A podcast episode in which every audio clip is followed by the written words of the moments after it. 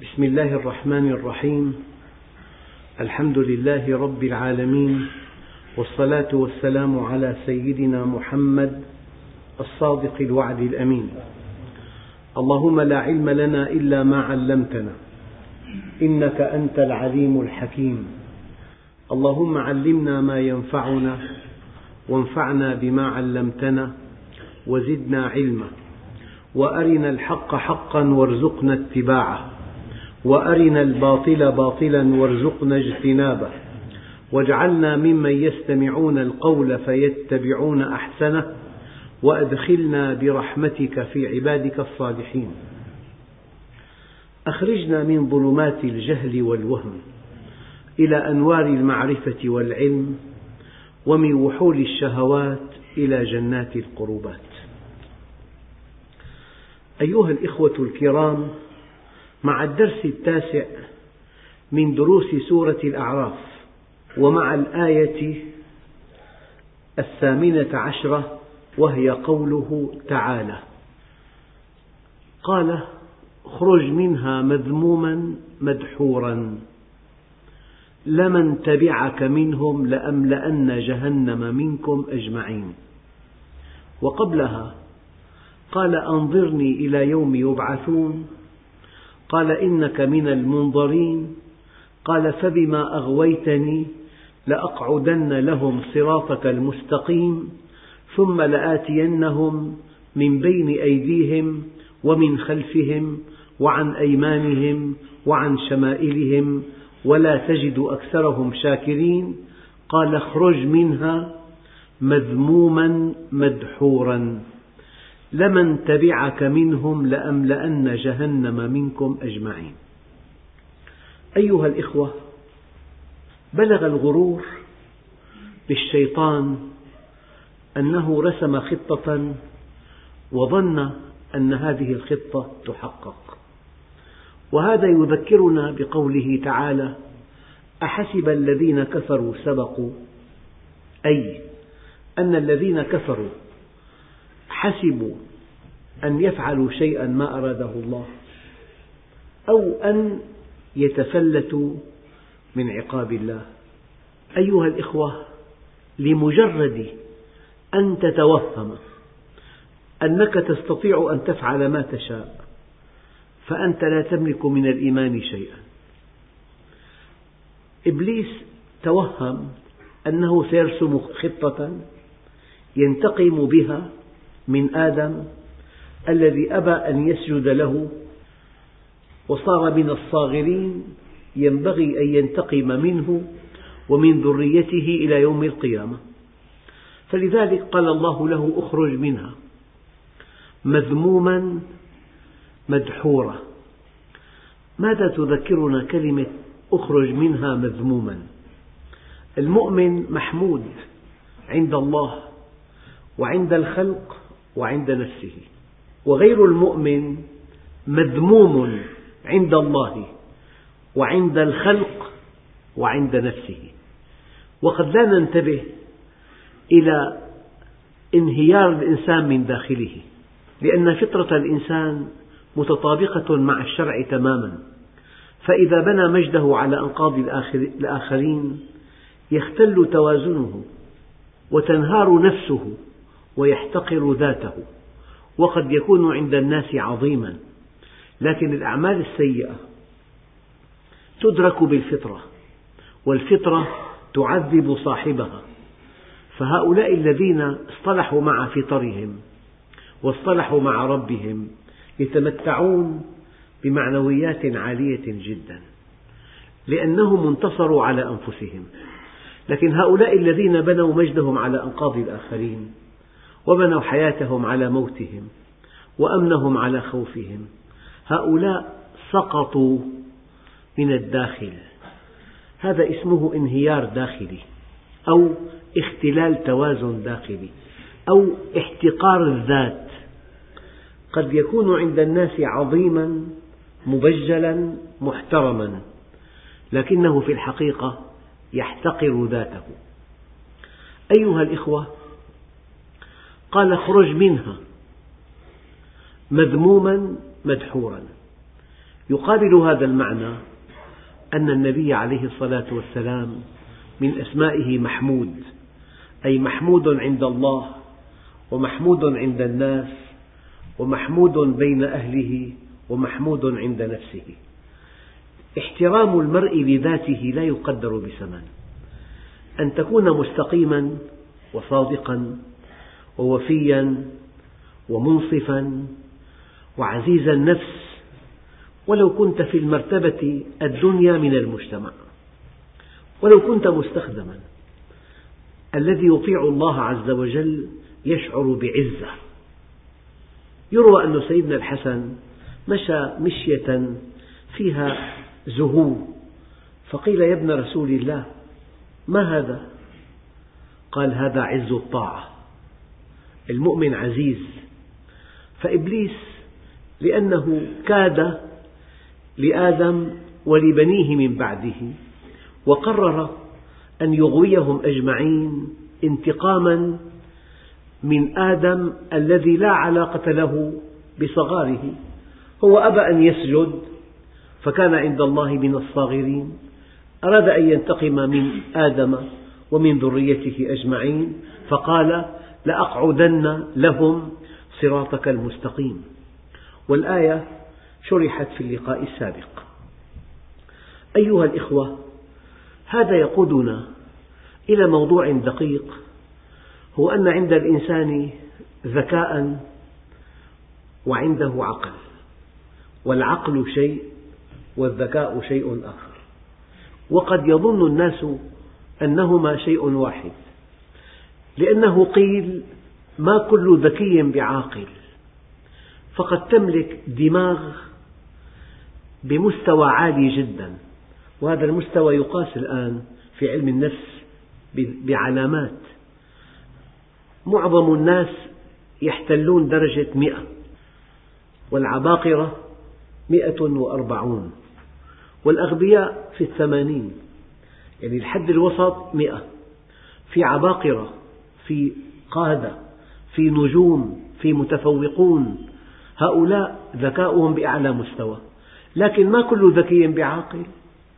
قد تتقن عملا، قد تبرع في كشف شيء، قد تخترع شيئا، قد تملك ذاكرة قوية جدا، قد تملك ملاحظة دقيقة جدا، قد تملك قوة محاكمة كبيرة جدا، لكن لأنك لم تعرف ربك ولم تعرف سر وجودك ولم تعرف غاية وجودك ولم تستقم على أمر ربك ولم تتقرب إليه ولم تضع الآخرة نصب عينيك ولم تعمل للجنة، فأنت لست عاقلا. الإنسان يكون عاقلا إذا عرف سر وجوده وغاية وجوده، يكون عاقلا إذا عرف ربه. فإبليس يعني في أكثر الكتب تشهد له بالذكاء، بمعنى أنه بارع جدا في إضلال البشر. هذا الذي يخترع سلاح فتاك، وليكن سلاح جرثومي أو سلاح كيماوي، وآثار السلاح مخيفة، لا شك أنه ذكي جدا، لكنه ليس عاقلا، لأنه كان أداة لهدم المجتمعات وإنزال المصائب ببني البشر. هذه كلمة دقيقة، ما كل ذكي بعاقل. العاقل من عرف الله. ولما مشى النبي عليه الصلاة والسلام ورأى مع أصحابه مجنونا وسأل من هذا؟ طبعا سألهم سؤال العارف، قالوا مجنون، قال لا، هذا مبتلى، المجنون من عصى الله. أيها الإخوة، قال اخرج منها مذموما مدحورا، ثم قال لنا في سورة أخرى إن كيد الشيطان كان ضعيفا. صحيح هو الشيطان يتمنى إغواء بني آدم، لكن الله طمأننا إن عبادي ليس لك عليهم سلطان، اطمئنوا.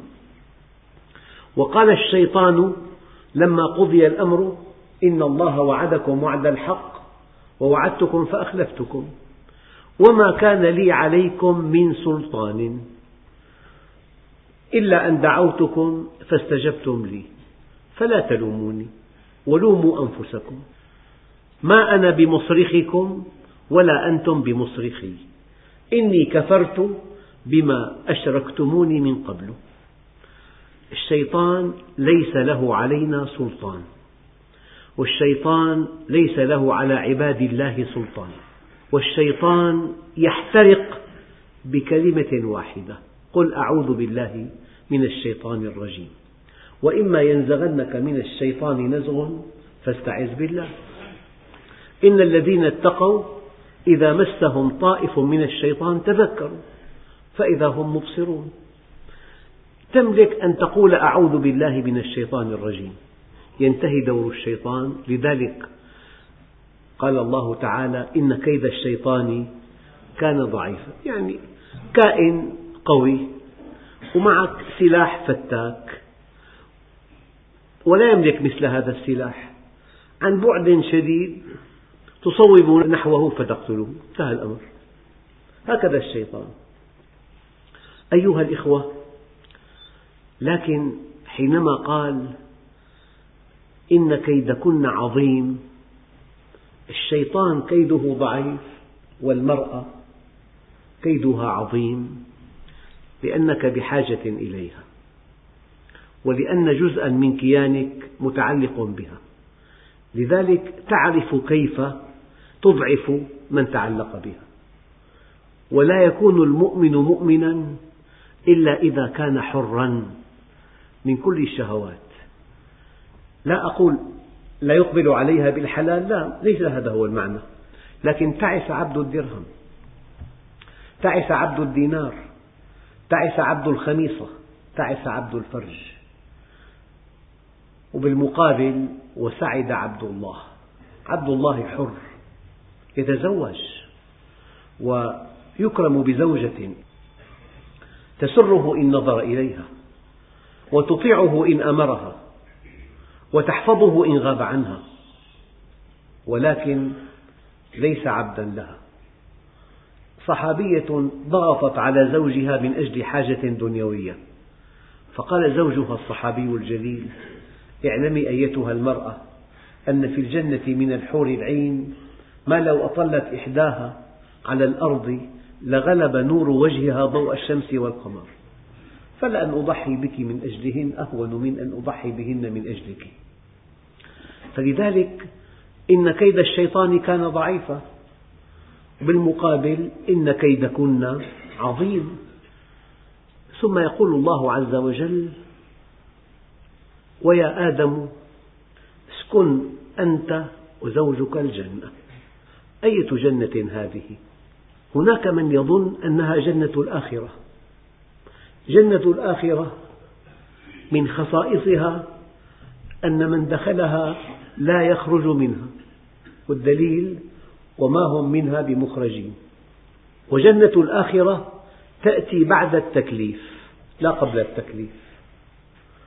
وكلمة جنة يعني مكان محجوب عن الآخرين، منها المجن، فلما جن عليه الليل، والمجن هو الترس، والجنة لا يطلع من كان خارجها على ما فيها، فأي مكان جميل محاط بأسوار هو جنة. على كل، أكثر المفسرين على أن الجنة التي كان فيها آدم عليه السلام هي جنة في الأرض.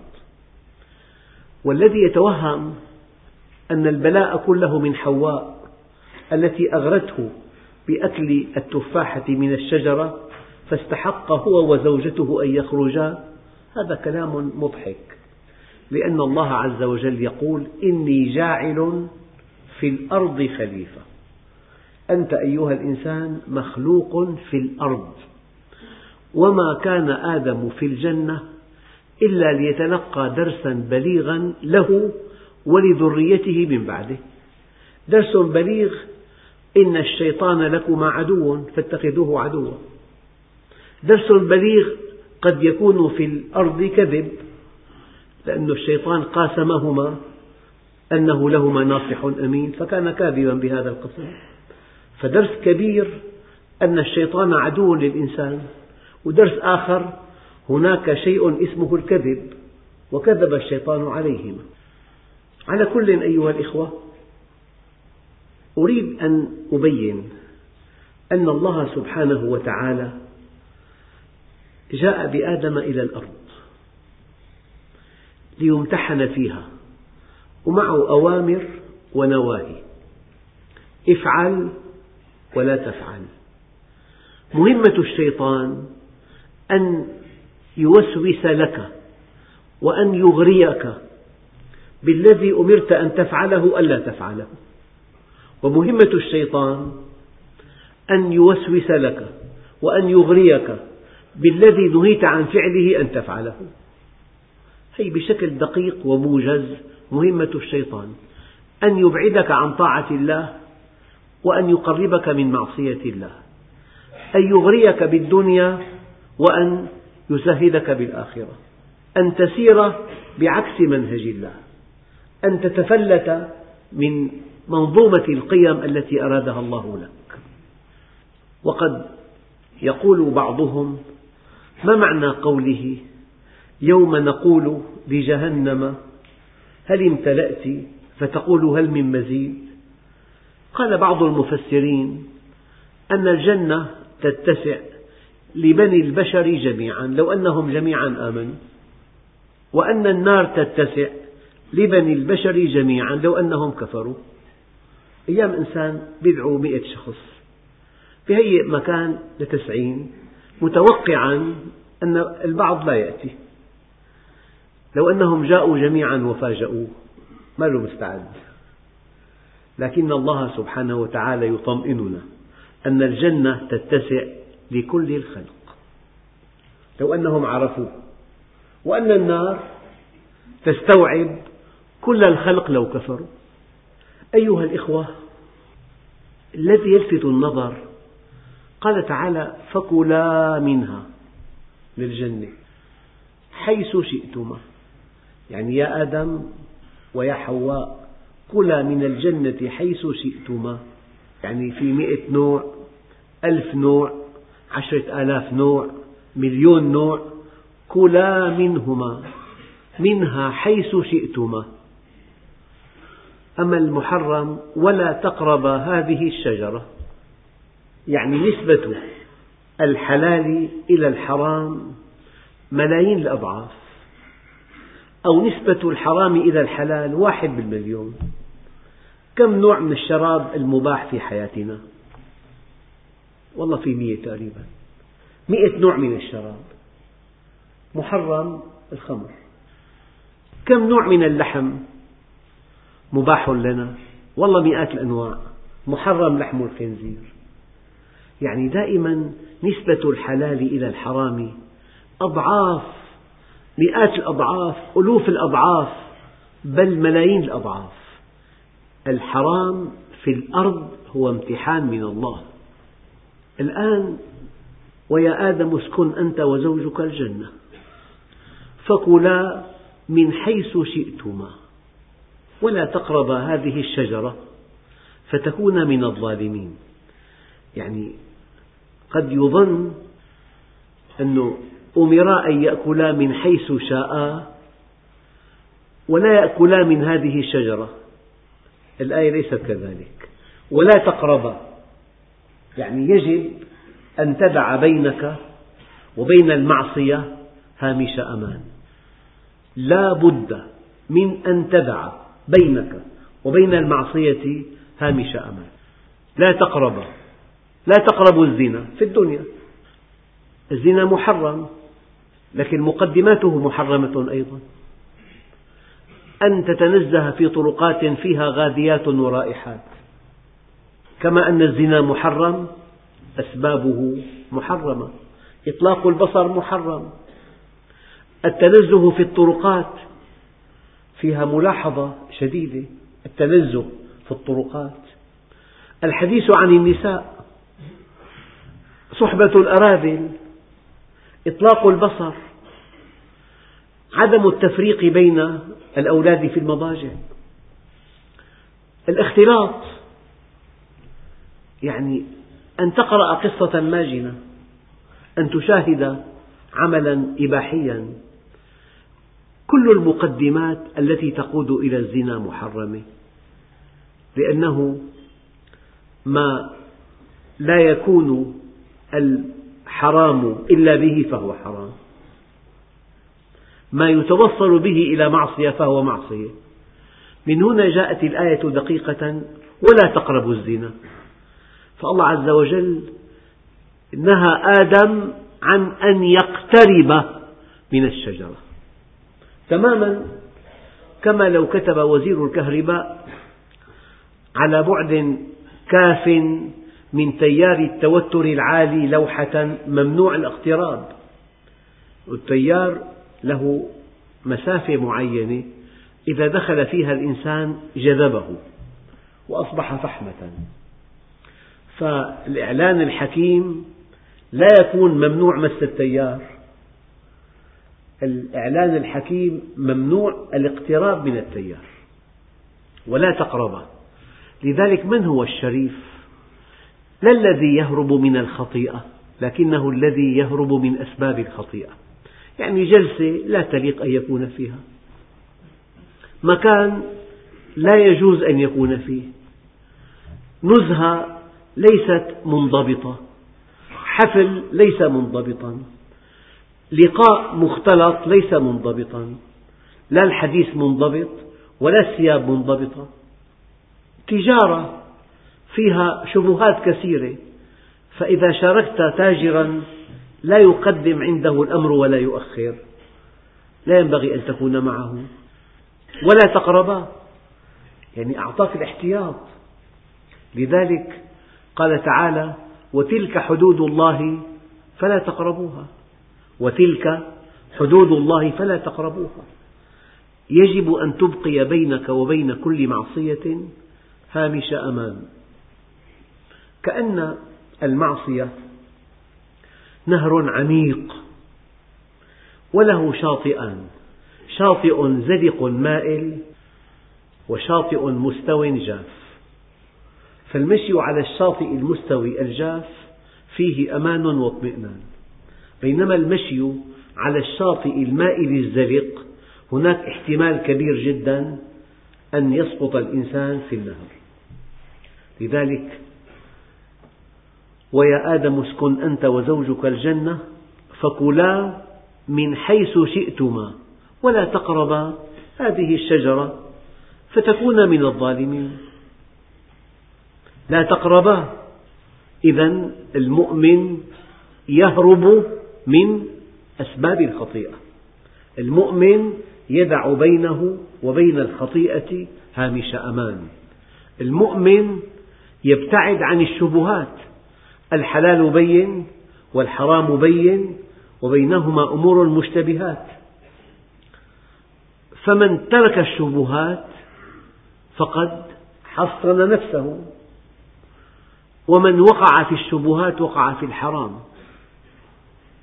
أيها الإخوة، ويا آدم اسكن أنت وزوجك الجنة فكلا من حيث شئتما ولا تقربا هذه الشجرة فتكونا من الظالمين. أيضا قال تعالى: واجتنبوا الرجس من الأوثان. يعني حتى بالعقائد تجلس مع أناس عقائدهم زائغة ولا تستطيع أن تقنعهم ولا تملك الحجج القوية على ذلك، فزينوا لك الباطل والانحراف والتفلت وإنكار الوجود الإلهي. أنت إن لم تكن قويا تستطيع أن تدحض افتراءاتهم، ينبغي أن تبتعد عنهم. والمقياس في ذلك لعبة شد الحبل، إن جلست معهم ومعك من القوة النفسية والحجة العقلية والأدلة الشرعية ما تشدهم إليك اجلس معهم لا مانع، أما إذا كنت أضعف من أن تقنعهم بل أقنعوك، إذا كنت أضعف من أن تجرهم إليك فجروك إليهم، إذا كنت أضعف من أن تأتيهم بالأدلة فجاءوك بأدلة مضادة، إذن ولا تقربهم. يعني المؤمن يحتاج إلى حمية، فقد يخاف على عقيدته من الشبهات، وقد يخاف على سلوكه من الشهوات. الشهوات لها مشكلة والشبهات لها مشكلة، الشبهات عقدية والشهوات سلوكية. ولا تقربا، درس، نحن أمام درس بليغ يتلقاه سيدنا آدم من ربه. أولا الحلال لا يعد ولا يحصى والحرام محدود.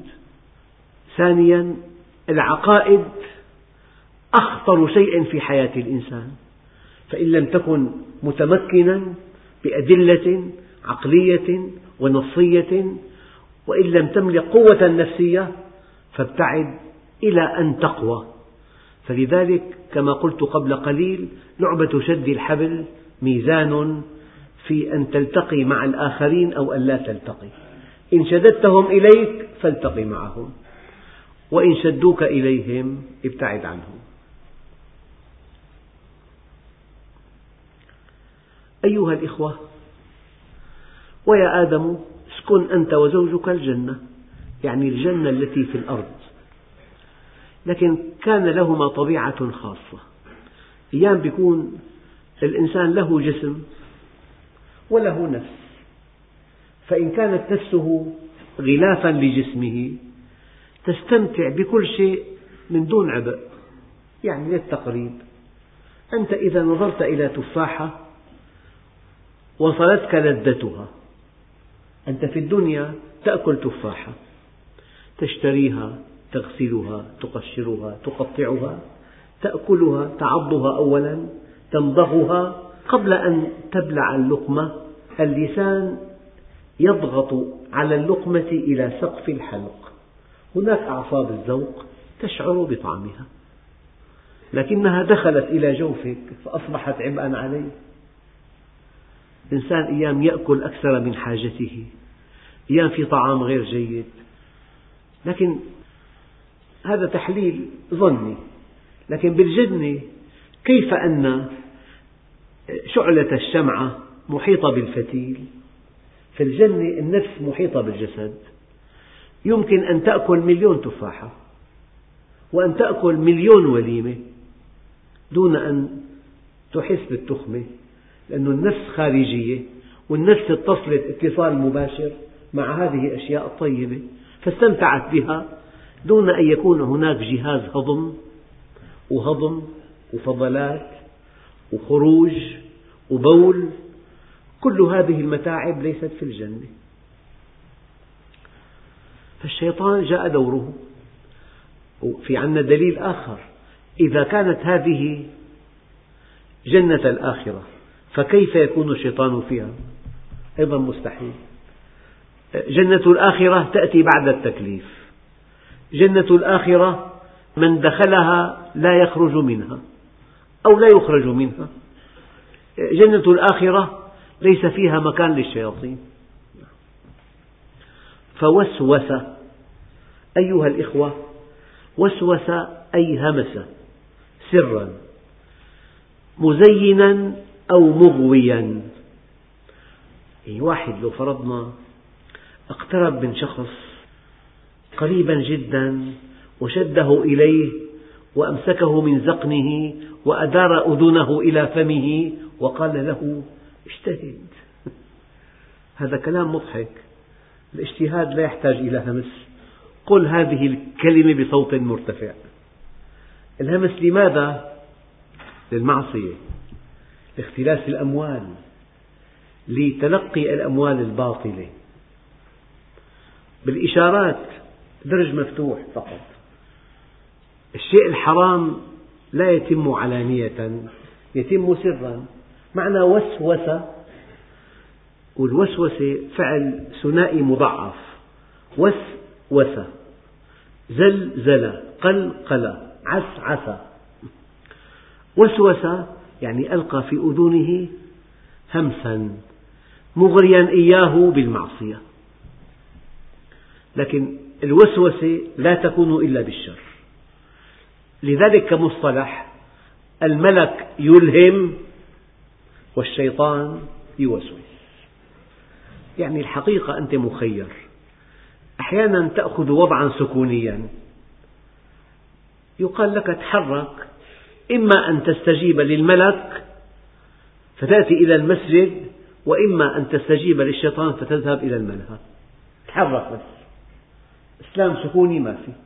وكأن إلهام الملك ووسوسة الشيطان من أجل أن تتحرك. يعني طالب بالامتحان ما عم يكتب، بيقول له المراقب خلصنا يكتب يطلع لبرا، وضع صعب كثير، أصعب وضع، لا بيكتب ولا بيطلع، ولا حرب ولا سلم، من أصعب الأوضاع، لا يموت فيها ولا يحيا.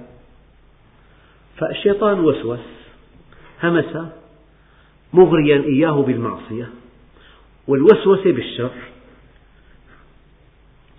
إذا أمنا حواء لم تكن السبب في إخراجنا من الجنة، لئلا تتهم ظلما.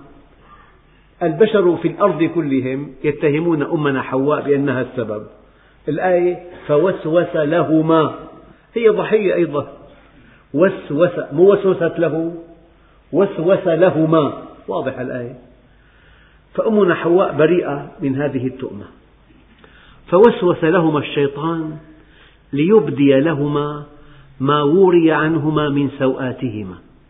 وسوس لهما أن يدخلا التفاحة إلى جوفهما، إذا دخلت صار في مري، في معدة، في هضم، في مرارة، في بنكرياس، في أمعاء دقيقة، في أمعاء غليظة، في فضلات، في خروج، في روائح، في حمامات.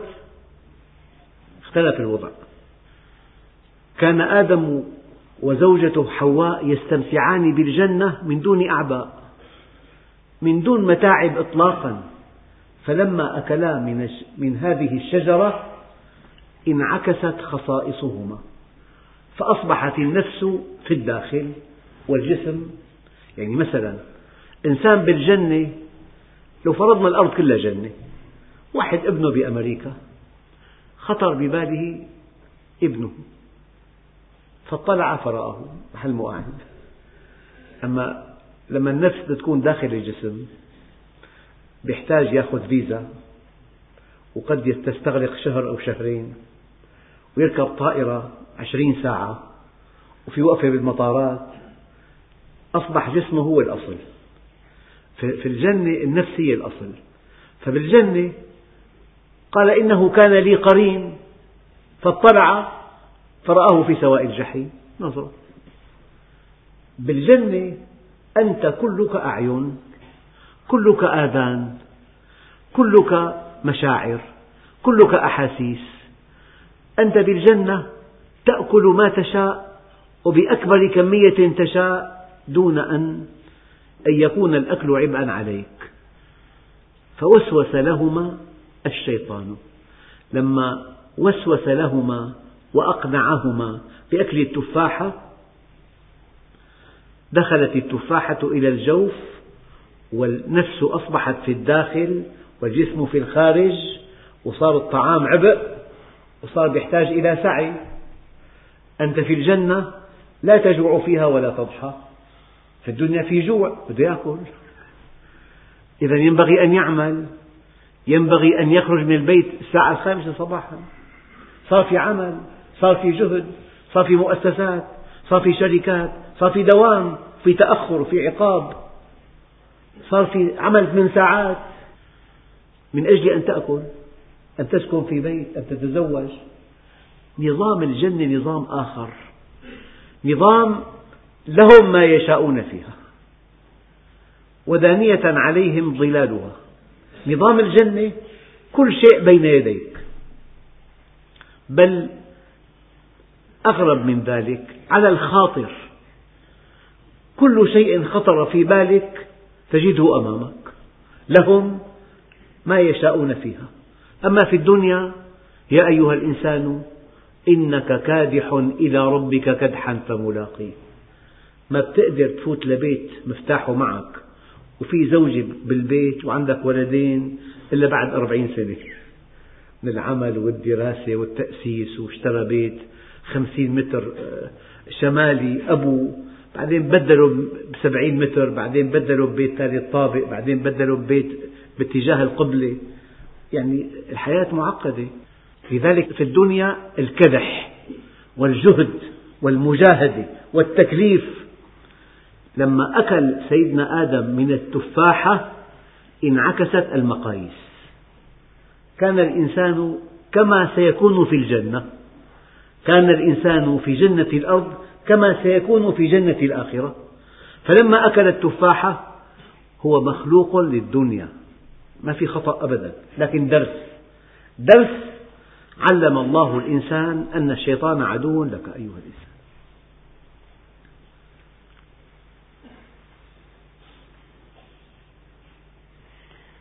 أيها الإخوة، يعني بالجنة ما في عورات، لأنه ما في تلقي بخلاف منهج الله. بالدنيا في عورات، العورة فتحة، المشكلة لا في الفتحة بل بما يخرج من الفتحة، هي عورة. أساسا نظام الدنيا يختلف عن نظام الآخرة. دائما في نقطة دقيقة، أن الشيطان حينما يغوي بني آدم يغويه بذكاء. فقال الشيطان لما وسوس لهما ليبدي لهما ما وري عنهما من سوآتهما، وقال ما نهاكما ربكما عن هذه الشجرة إلا أن تكونا ملكين أو تكونا من الخالدين. يعني إن أردت أن تكون ملكا وأن تكون خالدا في هذه الجنة، كل من هذه الشجرة. ما في تجربة سابقة لآدم بالكذب. آدم ما صدق أن مخلوقا من مخلوقات الله يقسم كذبا. أول يمين كذب في تاريخ البشر يمين آدم، قاسمهما، أقسم لهما أنكما إذا أردتما أن تخلدا في الجنة فكلا من هذه الشجرة إلا أن تكونا ملكين أو تكونا من الخالدين وقاسمهما إني لكما لمن الناصحين. أحيانا يقول لك أخوك ناصحك، يعني افعل هذه المعصية، استمتع بالحياة، الدنيا مؤقتة، فإن كنت لا تستطيع دفع منيتي فدعني أبادرها بما ملكت يدي. ناصحك إني لكما من الناصحين. فدلاهما بغرور، يعني دليت الشيء أنزلته. دلاهما أي أسقطهما في المعصية. يعني اسأل كل إنسان تورط بمعصية، تأتيه موجة كآبة بعد المعصية لا يحتملها. الإنسان حينما يعصي الله يحس بكآبة، بجفاء، ببعد. ومن أعرض عن ذكري فإن له معيشة ضنكا ونحشره يوم القيامة أعمى. ومن أعرض عن ذكري فإن له معيشة ضنكا ونحشره يوم القيامة أعمى وقاسمهما إني لكما لمن الناصحين. فدلاهما بغرور. إذا دلاهما أنزلهما بالمعصية بغرور، يعني مرة تلو المرة، مرة تلو المرة، إلى أن استجاب هذا الإنسان. وكل المعاصي والآثام تبدأ بالوسوسة والإلحاح والتزيين والإغراء والتحميس. فلما ذاقا الشجرة بدت لهما سوآتهما. كما قلت اختلف الوضع، كانا بنظام فأصبحا بنظام آخر، كانا بنظام يشبه نظام الجنة. فلما أكلا من هذه الشجرة انعكست الآية فأصبحا بنظام يشبه نظام الدنيا، فبدت لهما سوآتهما. والسوءة سميت سوءة لأن منظرها يسيء لصاحبها. لو أن الإنسان كشفت سوءته يتألم أشد ذلك. لذلك من بعض أنواع العقاب الذي لا يحتمل أن يجرد الإنسان من ثيابه، كما فعل من جاءوا إلى العراق من أجل الديمقراطية في سجن أبو غريب. من أشد أنواع العقوبات أن يعرى الإنسان من ثيابه. لذلك دائما أهل الإيمان يدعون إلى مزيد من الستر، وأهل الكفران يدعون إلى التعري. التعري برافق الفسقة والفجار، والتستر برافق المؤمنين الأبرار. لما بدت لهما سوآتهما أصبحا مضطرين أن يخسفا، يعني أن يأخذا شيئا، أن يقطعا شيئا ليسترا بهما شيئا لا يليق أن يظهر، وطفقا بدأا يخصفان عليهما من ورق الجنة. وجاء النداء الإلهي وناداهما ربهما ألم أنهكما عن تلكما الشجرة وأقل لكما إن الشيطان لكما عدو مبين. هذا هو الدرس الخالد للبشرية إلى يوم القيامة، أنت بين وسوسة الشيطان وإلهام الملك. الملك يقول لك لما أمرت أن تفعله افعل، ولما نهيت ألا تفعله لا تفعل. ويقول لك الشيطان لما أمرت أن تفعله لا تفعل، لا تصلي، ما في الدرس، كلام معاد، اجلس اجلس تابع المسلسل الفلاني. لما أمرت أن تفعله يقول لك لا تفعل، ولما نهيت أن تفعله يقول لك افعل. هذه مهمة الشيطان. فالله عز وجل عاتبهما وقال ألم أنهكما عن تلكما الشجرة وأقل لكما إن الشيطان لكما عدو مبين قالا ربنا ظلمنا أنفسنا وإن لم تغفر لنا وترحمنا لنكونن من الخاسرين والحمد لله رب العالمين.